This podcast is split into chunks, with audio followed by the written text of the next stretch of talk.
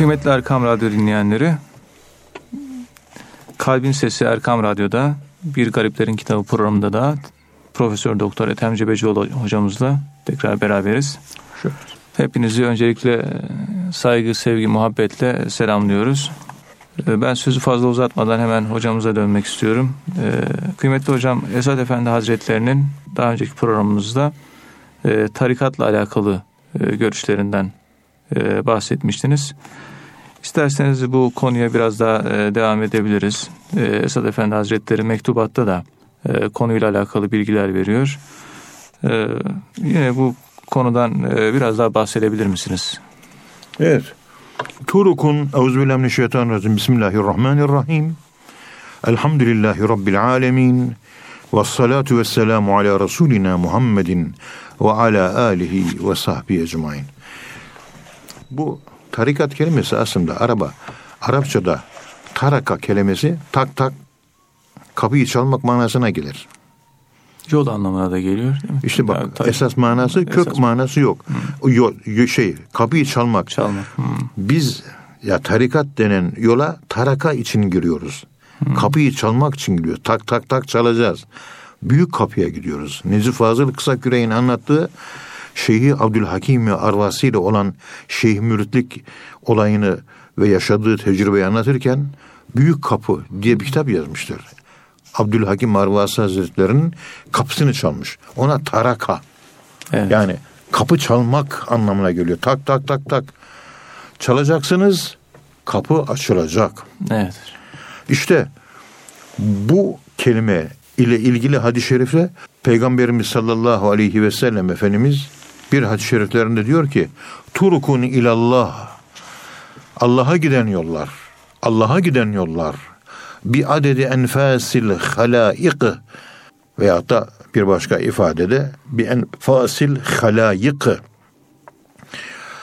Allah'a giden yollar mahlukatın alıp verdiği soluk, soluklar sayısıncadır. Çünkü bak soluk nefes dikkat edin. Nefes şu anlama geliyor. Diyor ki nefes soluk alıyorsunuz hu. nefes veriyorsunuz ve hatta nefes özür dilerim. Soluk alıyorsunuz. Hay hay. Yani Allah'a bir soluk alıyorsunuz. Hay ismiyle Allah'ı zikrediyorsunuz.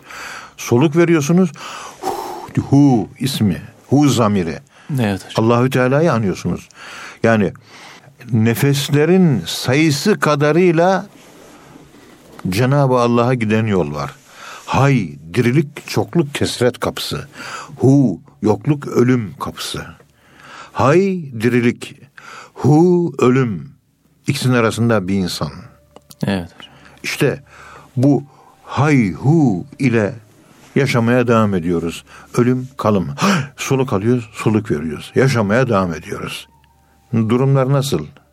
işte tasavvuftan dilimize geçmiş atasözleri diye Abdülbaki Gölpınarlı'nın yazmış olduğu kitapta ve bu deyimi ben de e, kendi fakir kendim yazmış olduğum tasavvuf sözünü aldım.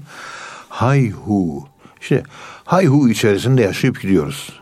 Yani. Hay soluk aldık. Hay soluk verdik.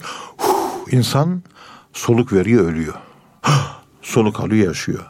Ve bir insan sayın dostumuz profesör pardon doktor Hayati Bice şimdi şu anda bizim yanımızda doktor yapıyor Ankara İlahiyat'ta. Çok sevdiğim bir Allah dostu muhterem bir insan.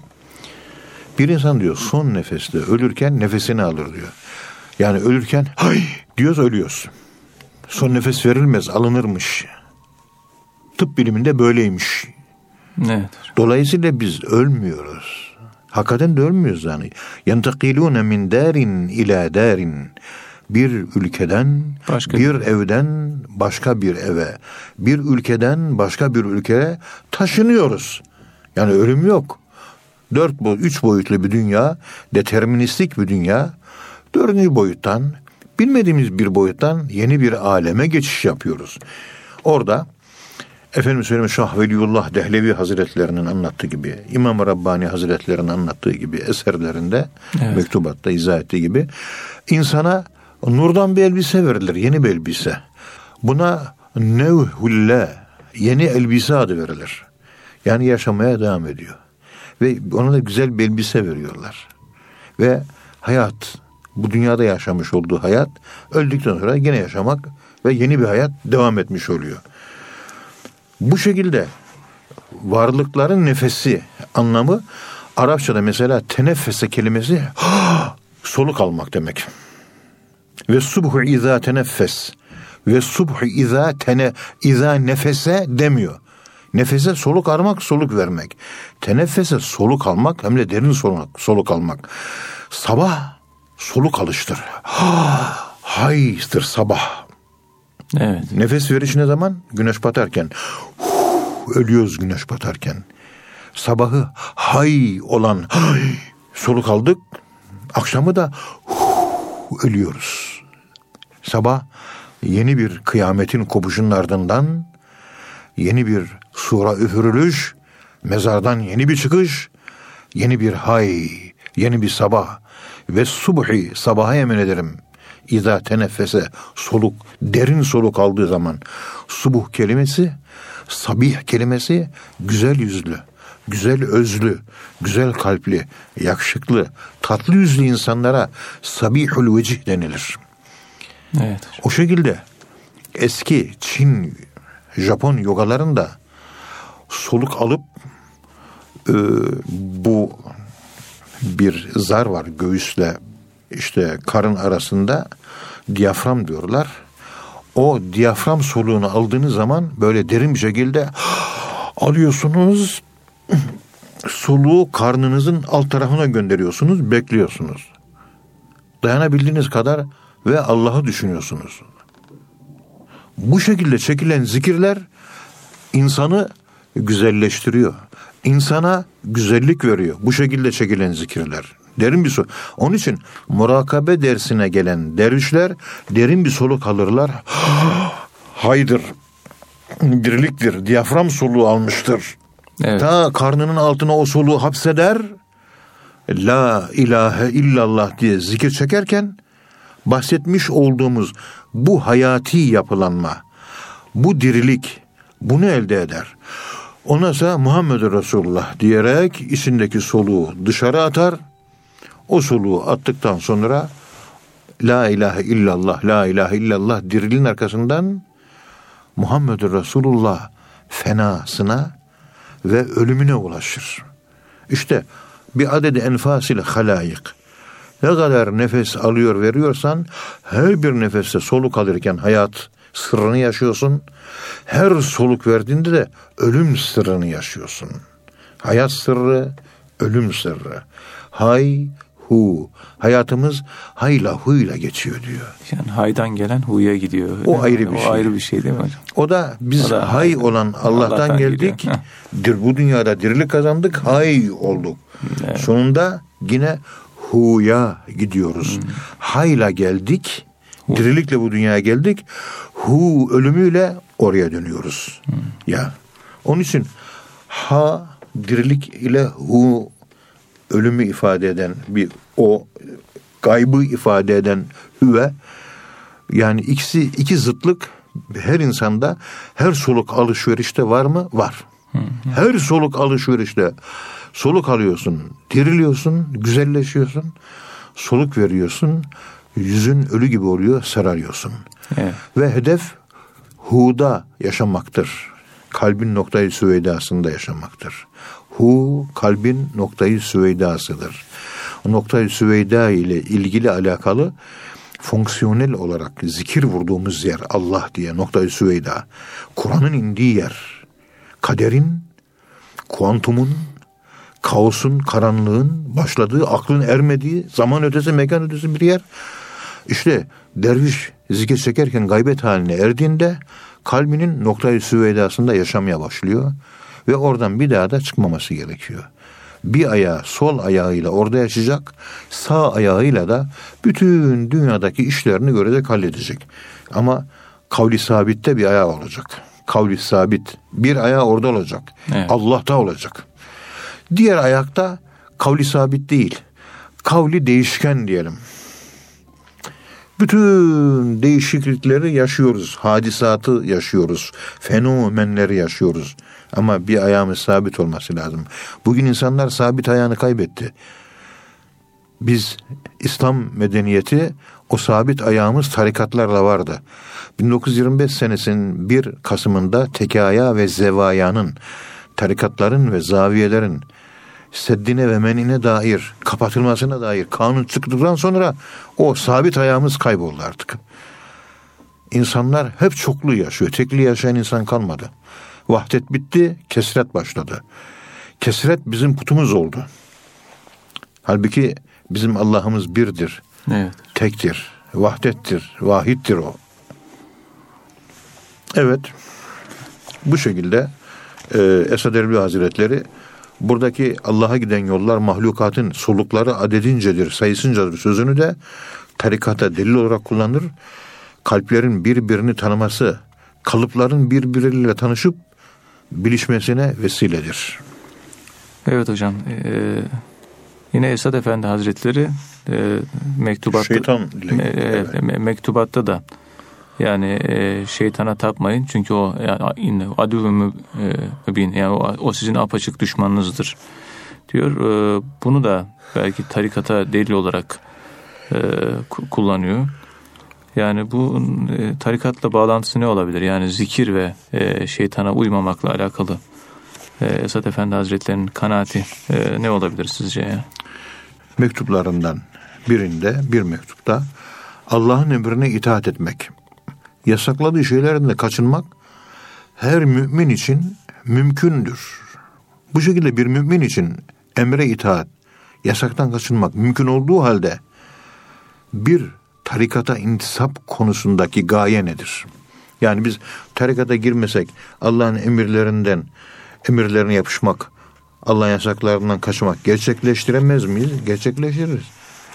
Kaçınmak için illa tarikata girmeye gerek var mı? Yok. Yani durum bu iken tarikata ne gerek var? Bunu açıklıyor Esad Erbil Hazretleri. Evet hocam. Yani tarikata girmeden de Allah'ın emirlerini yapabiliriz. Ve yapan insanları da çok görüyoruz. Yasaklarından kaçınabiliriz. Peki niye ısrar ediyoruz tarikatta diyor? Ya bundaki gaye ve maksat nedir yani? Gaye Mesela- maksat nedir? Bir sebebi var. Zaten yapabileceğimiz bir şey. Tarikata gerek yok ki. O zaman niye girmeye çalışıyoruz? Onu anlatıyor. Evet. Ey Adem oğulları siz şeytana tapmayın. Çünkü o sizin apaçık bir düşmanınızdır. Adüvün mübindir. Ben size böyle demedim mi? Esad Erbil Hazretleri bu ayet-i kerimeyi anlatıyor. Yani şeytana tapmayın sizin apaçık bir düşmanınızdır. Esad Erbil Hazretleri bunu anlatırken ey insanoğulları akli deliller nakli deliller ile size emretmedim mi? Şeytana ibadet yani emirlerine itaat etmeyiniz. Demek ki şeytan kuvve-i müdafadan aciz bulunan bir mümine karşı sıfatı amiriyeti takınmak ve ilkay mefasit ile itaat-ı Mevla'dan alıkoymak hususlarını kendisi için mühim bir vazife seçmiştir. Yani şeytanın birinci vazifesi insanı Allah'a giden yoldan alıkoymaktır. Yani kıyamet, Şeytan kıyamete kadar mühlet verilmiş. yani. mühlet verilmiştir. İnneke minel munzarin. Evet. Sana mühlet verildi. İnneke minel munzarin. Ya.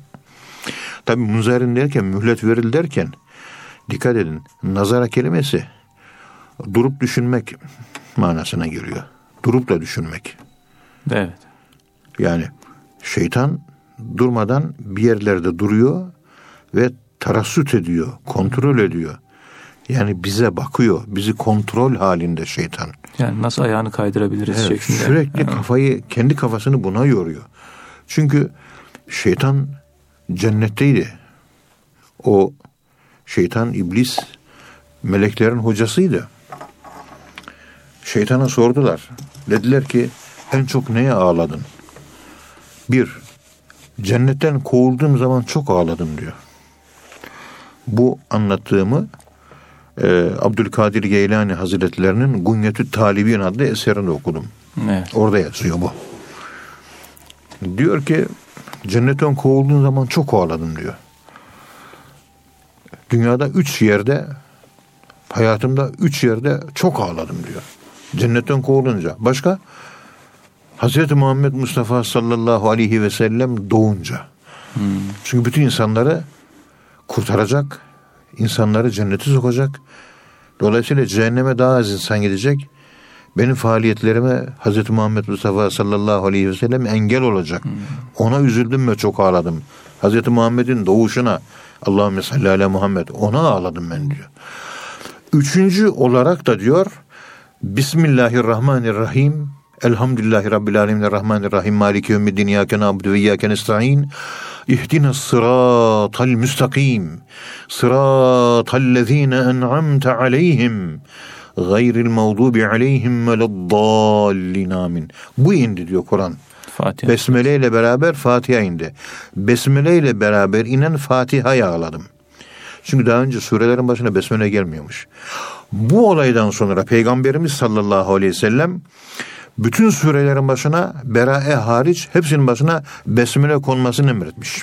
Tevbe suresi. Ve başka bütün yazılan mektupların başına besmele konmasını emretmiş. Başka ya bütün defterlerin, bütün yazıların ve kitapların başına da besmele yazılmasını emretmiş. Evet. İşte bu besmele şeytanın belini kırmış. Şeytanın belini kırmak isteyen sık sık besmele çeksin.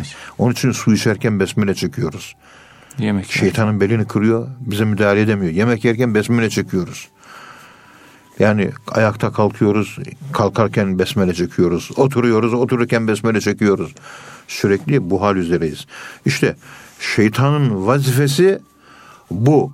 Bizi cennete girmemize engel oluyor. Çünkü onu bizim yüzümüzden çıktı o cennette. Ben giremedim siz de giremeyeceksiniz diyor. Hmm. Allah da ona mühlet veriyor. Evet hocam. İşte bu şekilde bunu kendisine insanlara sapıttırmaya kendisine görev bilmiş ve tesirini bile Allah'tan kulları uzaklaştırmanın tesirini bile görmüştür. Binaenaleyh yani şeytan tesir eder, kulları Allah'tan uzaklaştırır. Bu nedenle sadıklarla beraber olun. Ve kûnü ma'as sadıkîn. Tövbe suresi 119. ayet-i kerimesi. Ve kûnü ma'as sadıkîn. Ayeti celilesiyle gelen emri ilahiye imtisalen yani sadık insanlarla, doğru kullarla, Allah'ın sevdiği kullarla beraber olun emrine itaat etmek üzere bir tarikata girmek ve o tarikatta mevcut olan ekabir ümmetin imdad ruhiyetleriyle kesbi kuvvet eylemek zaru, zaruridir. Siz tarikata girdiniz. O tarikata girdiğiniz tarikat, Nakşibendilik tarikatına girdiniz mesela. O kim var orada? İşte Abdülhalik Gocdevani var. Evet. Hacı Arif Rivgiri, Mahmut İncir Fanevi var. Şah-ı Nakşibend Hazretleri var. Eba Yezid Tayfur el-Bestami var. Evet. Hazreti Ebu Bekir Sıddık radıyallahu anh var. İmam Rabbani var. Mevlana Halid Bağdadi var. Kaddesallahu esrarahum. Yani tarikata girmek bunları sevmek demek. Hayır.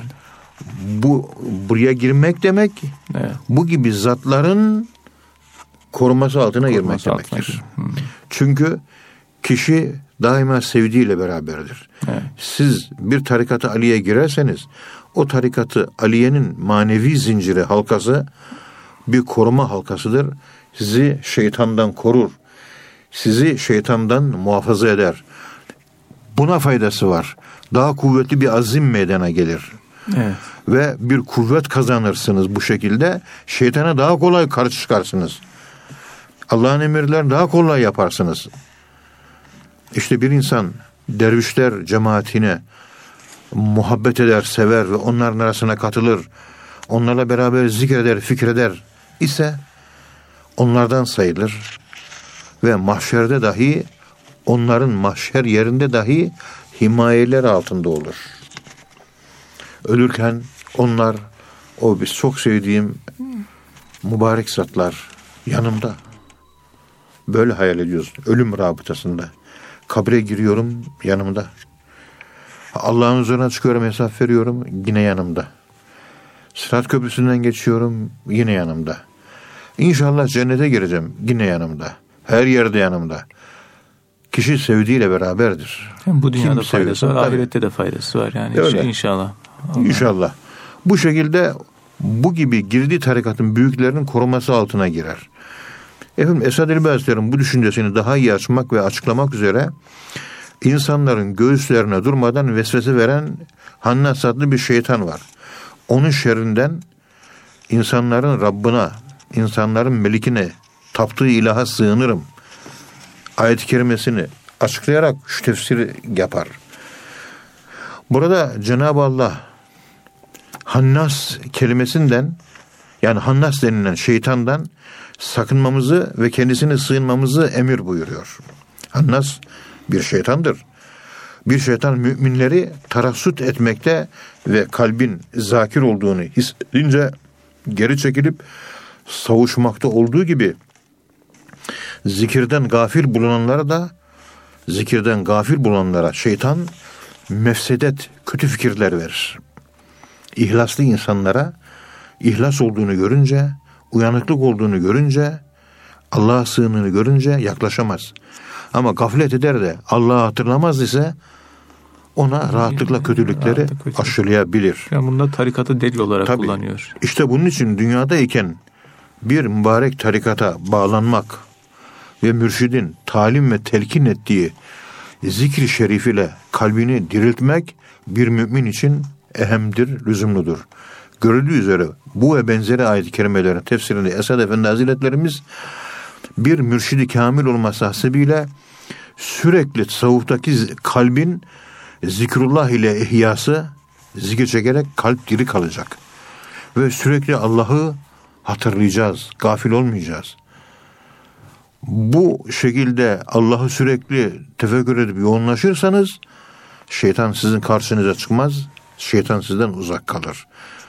Yani Esed Erbil Hazretleri e, tarikatı bir vakıa olarak ele almaktadır. Ee, kıymetli hocam Esad Efendi Hazretleri e, Şeyhi Tahal Hariri Hazretlerini e, anlatıyor. Yani Şeyhi Tahal Hariri ile alakalı bazı hatıralarından bahsediyor.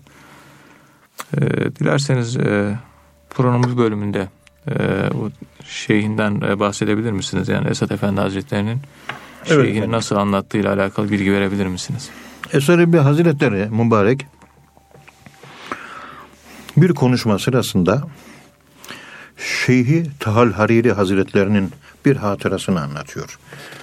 Şeyhi Tahal Hariri ve Tahal Hakkari Hazretlerinin mezarı bugün Hakkari şehrimizin yakınlarında Nehri denilen bir kasaba var. Evet.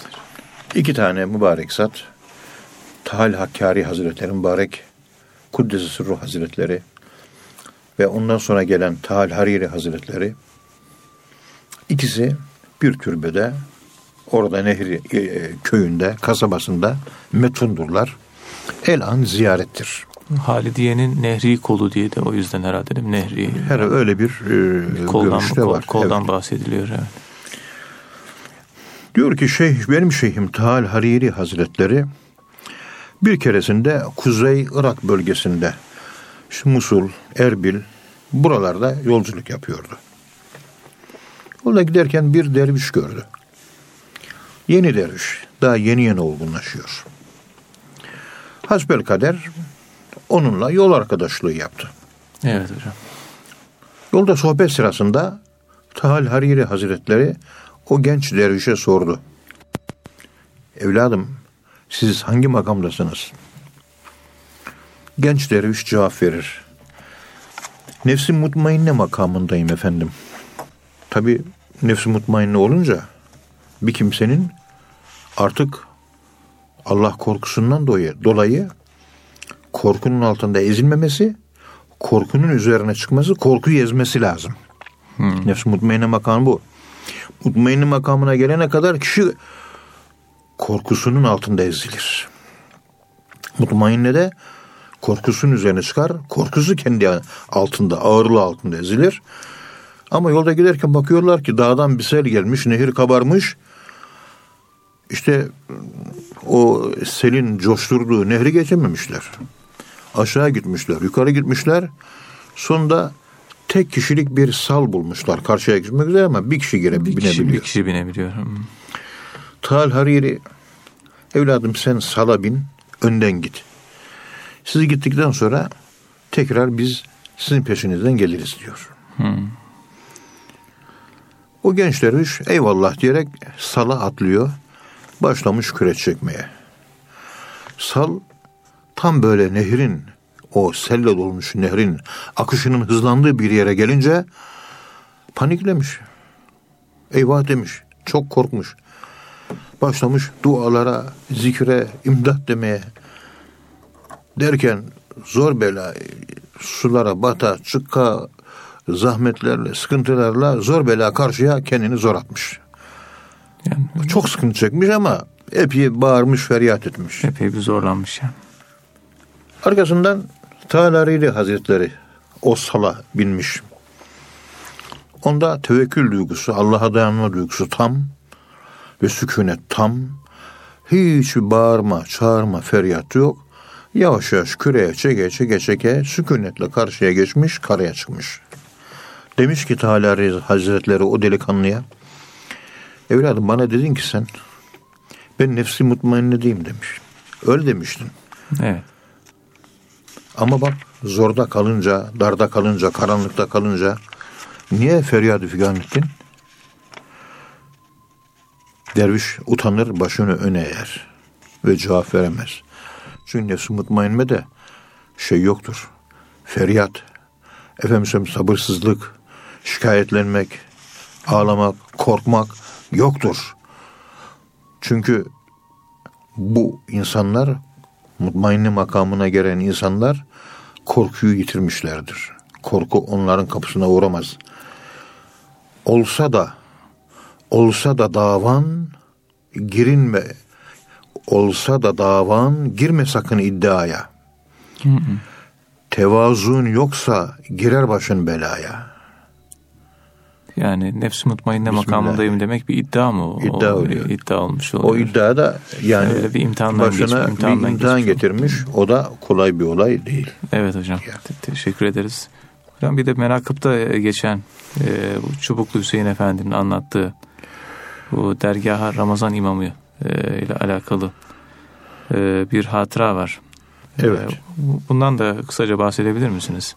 Efendim bu bir e, dini toplantıda Çubuklu Hüseyin Efendi ile karşılaştım. Yaşlı bir zattı.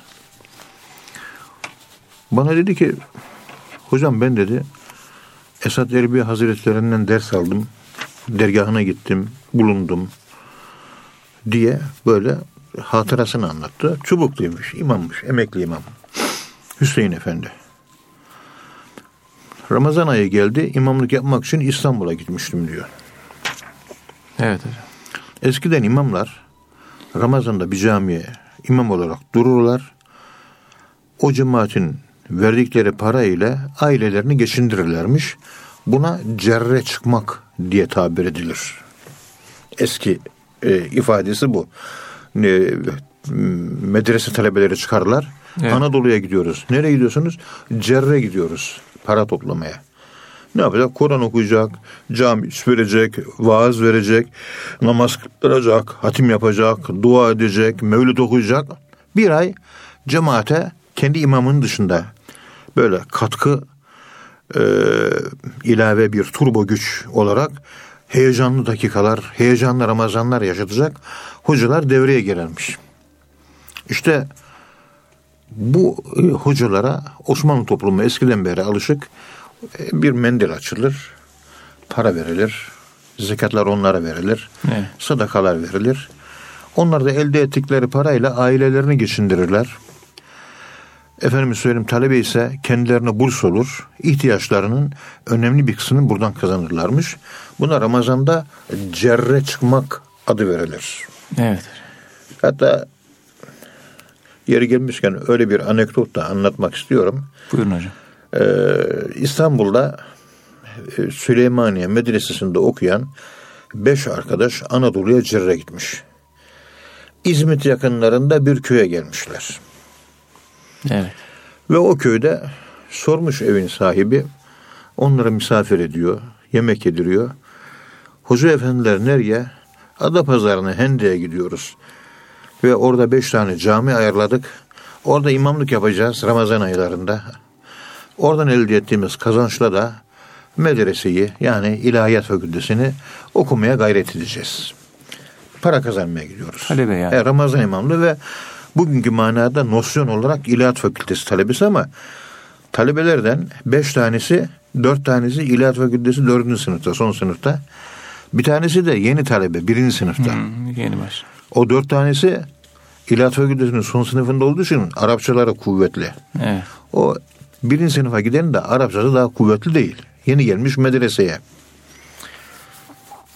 Ev sahibi herhalde biraz cimriymiş galiba. Bir yandan pilav var, bulgur pilavı. Bir yandan da yanında da zerde var. Üzümden yapılmış zerde. Evet. Fakat üzüm taneleri çok az. 3-5 kaşık sallıyorsunuz bir tane tane zor geliyor. Tabii önlerine ne gelirse talebeler de razı ve yiyorlar. Yalnız o yeni talebe İlahiyat Fakültesi medrese birinci sınıf talebesi bakıyor ki bazen derviş şeylerin e, mollaların e, bu İlahiyat Fakültesi dördüncü sınıf medresenin son sınıf talebelerinin kaşığına arada bir üzüm tanesi geliyor. Gelince şöyle söylüyorlar. Vecettü diyorlar, içiyorlar. Eğer su geliyorsa bir şey demiyorlar. Ama o bir şey geldiyse vecettü deyip içiyorlar. Vecettü'nün manası da Arapçada buldum. Buldum diyor. Arşimed'in dediği gibi evreka, evreka, evreka diyor. Hamamdan fırlamış. Buldum, buldum diyor. Yunancası da evreka. Yemek bu şekilde çorba falan işte e, hoşaf yenilirken ekmek şey üzüm taneleri geldikçe vecettü vecettü en sonunda bizim bu küçük mollaya da bir tane üzüm gelmiş. Bakmış ki kendi kaşığında da bir üzüm var. Bir vecettü de ben buldum demiş. bir, bir vecettü de ben buldum demiş. Evet. Yani bir bulmayı da ben buldum demiş. Zaten manası buldum demek. İşte böyle çok hatıralar var. Lami Çelebi'nin Letaif diye bir kitabı var. Latifeler. Böyle güzel güzel, güzel çok nizi böyle olaylar yaşanan ama olaylar anlatılıyor. Hayat, hayat Efendim içinde. şimdi- Evet. Çubuklu Hüseyin Efendi de böyle Ramazan'da İstanbul'a gidiyor. İstanbul'da tabii insanlar zengin biraz fazla para kazanırım. Ailemi geçindiririm diye düşünüyor. Evet. Bana şöyle anlattı. Ramazan gelmişti. İstanbul'a Ramazan imamı durmak için 30 günlüğüne gittim. İstanbul'a varınca Ramazan imamına ihtiyaç var mı diye sağa sola soruşturdum. İmamlık yapmak üzere Anadolu'dan geldiğimi söyledim. Hafız olduğumu bildirdim. Bana dediler ki Esad Erbil Hazretleri'nin kelami dergahı var. Oraya git dediler. Hemen Esad Erbil Hazretleri'nin kelami dergahına gittim. Beni görüştürdüler. Tebessüm eden bir yüz ile, güleç bir yüzle bana iltifat etti. Evet. Ve dergahta Ramazan için imam bulunduğunu söyledi. İhtiyaçlarının olmadığını söyledi. Ama ertesi gün öğleden sonra Galata Köprüsü'nde beklememi söyledi. Sami Efendi evladımız size gelecek, orada bulacak, alıp boş bir mescide götürecek, orada Ramazan imamlığı yapacaksınız. Tamam mı dedi. Tamam efendim. Ama nereden tanıyacağım? Sen Galata Köprüsü'nde yürü, o seni bulur dedi. Yine de ilgileniyor yani. Evet. Şey mi? Gö- Göndermiyor. Boş boş göndermiyor. Yani önünü açıyor. Önünü açıyor evet. Neyse ertesi gün öğle namazını kıldıktan sonra Esad Erbil Hazretleri'nin dediği gibi Galata Köprüsü'nün üzerine gidiyor. Orada beklemeye başlıyor. Çok geçmeden Sami Efendi geliyor. Onu buluyor ve Sami Efendi geldi beni buldu diyor. Ben tanımıyorum. O beni tanıdı diyor. Ve yine Kelami dergahında Şeyh Efendi söylemiş ki gelsin de ikinci imam olarak Ramazan'da namaz kıldırsın demiş. Tekrar gerisin geriye Şeyh Efendi çağırmış. Çağırıyor. Çok sevindim diyor. Bereketli bir Ramazan oldu diyor. Çünkü herkes harçlık veriyor, para veriyor, hediye veriyor vesaire veriyor. Ramazan bayramında bir zikir töreni icra edildi. Zikir de böyle biraz yüksekse, seki yüksek bir yer vardı. Orada ufak boylu aksakallı bir deriş vardı. Sık sık Allah Allah Allah diyor, höykürüyor, yerinden fırlıyor. Ve öylesine ki yarım metre yükseklikte üzerim düşecek diye de korkuyorum. Bir yandan zikir çekiyorum, bir yandan da zikir çekerken acaba üzerime düşecek mi diye bayağı endişelere kapılıyorum diyor. Evet. Zikir bitti, elhamdülillah üzerime düşmede kurtuldum diyor. Ertesi gün dergahtan helalleşerek ayrıldım. Bu olaydan sonra yedi gün, yedi yıl geçti. Yedi yıl sonra İstanbul'a başka bir iş için gittiğimde yine Kelami dergahına gittim ve Esad Erbil Hazretleri ile görüştüm. Evet. Beni gülerek ve büyük bir samimiyetle hoş geldiniz diyerek karşıladı ve ilk sözü bana şu oldu. Ramazanın sonunda bayramda büyük zikir çekmiştik değil mi dedi. Evet efendim. Orada hemen yanında höyküren bir deriş vardı. Üzerime düşecekti de korkmuştun değil mi diyor. 7 sene önceki hadise yani. Ama biz himmet ettik. Düşecekti. Himmet ettiğim için düşmedi elhamdülillah ve kurtuldunuz diyor. Evet ilginç. Yani kendi ben anlatmadan, hiçbir şey izah etmeden 7 sene sonra yaşadığım iç psikolojik hali karşı karşıya geldiğin zaman Esad Erbil Hazretleri evliyalık teferrüsü, evliyalık firasetiyle anladı diyor. Hayretler içerisinde kaldım diyor. Ve aradan 7 sene geçmiş olmasına rağmen. Ben şimdi yaşım şurada 50, işte 65. Yani bir saat önce ne yedim acaba onu unutuyorum ben. Estağfurullah. estağfurullah. Esad, Erbil Hazretleri 80 yaşında kafası son derece dinamik. Dinamik. Evet. Ee, nöron sistemi beyninde çok iyi çalışıyor. Hafızası kuvvetli. Mübarek büyük bir zat. Yani o uzun Esad Erbil Hazretleri yaşadığım zikir sırasında yaşadığım o endişeyi bilmesi benim iç halime vakıf olması ve bu durumu da uzun yıllar sonra çok rahat bir şekilde anlatarak bana hatırlatması karşısında hayretler içerisinde kaldım. Esat efendidir bu, has kuludur Allah'ın. Etme sakın hayret, o hoş kuludur Allah'ın. Bismillahi. Evet İşte hocam. Eser İbni Hazretleri'nin efendim evliya firaseti var ya bir müminin firaseti çok önemli. E, Peygamberimiz sallallahu aleyhi ve sellem Efendimiz ittaku firasetel mümini fe innehu yenzuru bi nurillah inanan bir kulun firasetinden sezişinden, sezgisinden sakının, Sakın. korkun. Çünkü o takva ehli dini bütün hassasiyetiyle yaşayan insanlar baktıkları zaman Allah'ın bakışıyla bakarlar. Esad Erbil Hazretleri'nin de bu vardı. Bu yüzden Esad Erbil Hazretleri'nin buna benzer gerçekten çok mühim ve dikkate değer pek çok olayları ve hatıraları var. Şüphesiz Allah'ın büyük bir kulu olan Esad Erbil Hazretleri peygamberimizin yaşadığı bir hayatı yaşamak için bütün bir ömrünü o yolda harcadı ve son nefesinde Allah diyerek Allah sevgisiyle peygamberimiz sallallahu aleyhi ve sellemin adını zikrederek o şekilde can verdi. Allah'ın güzel bir kuluydu. Cenab-ı Allah bizlere şefaatinin hayır eylesin Amin, efendim. amin, inşallah. Gerçekten Esad Erbil Hazretleri çok büyük bir insandı. Allah rahmet eylesin. Allah şefaatlerinin ayrı eylesin hocam. Hocam, hocam. Bir de burada insanlar uykudadır. Evet. Ölünce uyanırlar. Ve nasu bin niyami diye bir hadis var efendim. Evet, Biliyorsunuz hocam. değil mi hadis-i şerife? Evet hocam. Ondan da biraz bahsedebilirseniz inşallah. Ennasu bin niyam. İnsanlar uykudadır. İnsanlar öldükleri zaman uyanırlar. Efendim bu hadisi şerifini Mesnevi'ye yazdığı bir tahmisle şöyle anlatır. Haberde geldi ennâsü niyamun. İnsanlar uykudadır. Ölünce uyarırlar seni ey oğul. İlk ölümü şeker gibi içmeyin. Uyanık olan daha derin uykudadır. Onun uyanıklığı uykudan beterdir.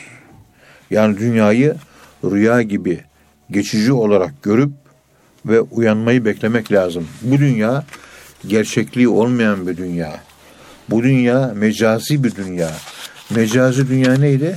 Mecazi dünya. Hakiki reel dünya değil. Evet. Geçici dünya. Hakiki olmayan, mecazi olan yerler rüyadan ibarettir.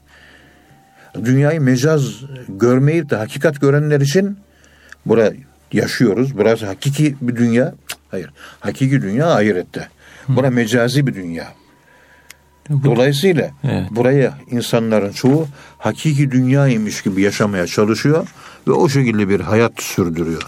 Ve yanlış yapıyorlar. O niyam kelimesi bu dünya işte bir uykudur diyor. Bu da şu hadis-i şerif var ya bir yolcu geliyor diyor. Dünyanın halini size anlatayım.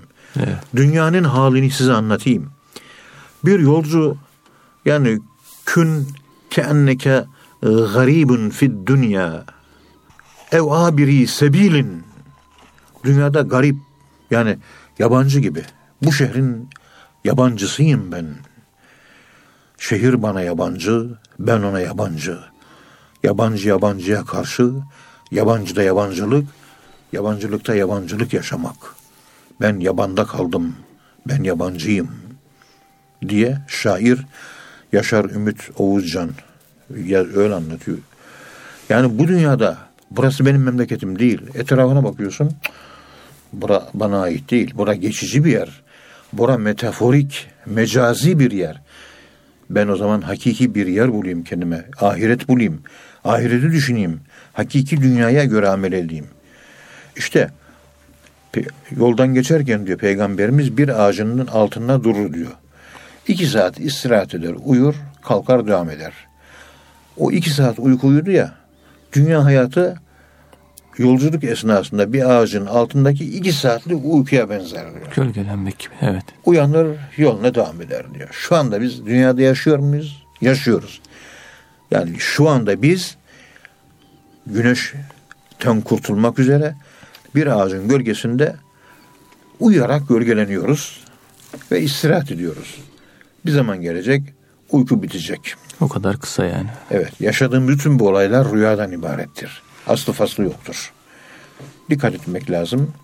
Dünya bir rüya gibi gelip geçici ve boştur. Aldanmamak lazım. Evet hocam. Hocam e, teşekkür ediyoruz. E, ağzınıza sağlık. Kıymetli dinleyenler, Bir Gariplerin Kitabı programında e, sonuna geldik. Hocamıza tekrardan teşekkür ediyoruz. Bir sonraki programda tekrar buluşmak ümidiyle efendim. Hepinize Allah'a emanet ediyoruz. Hoşçakalın efendim.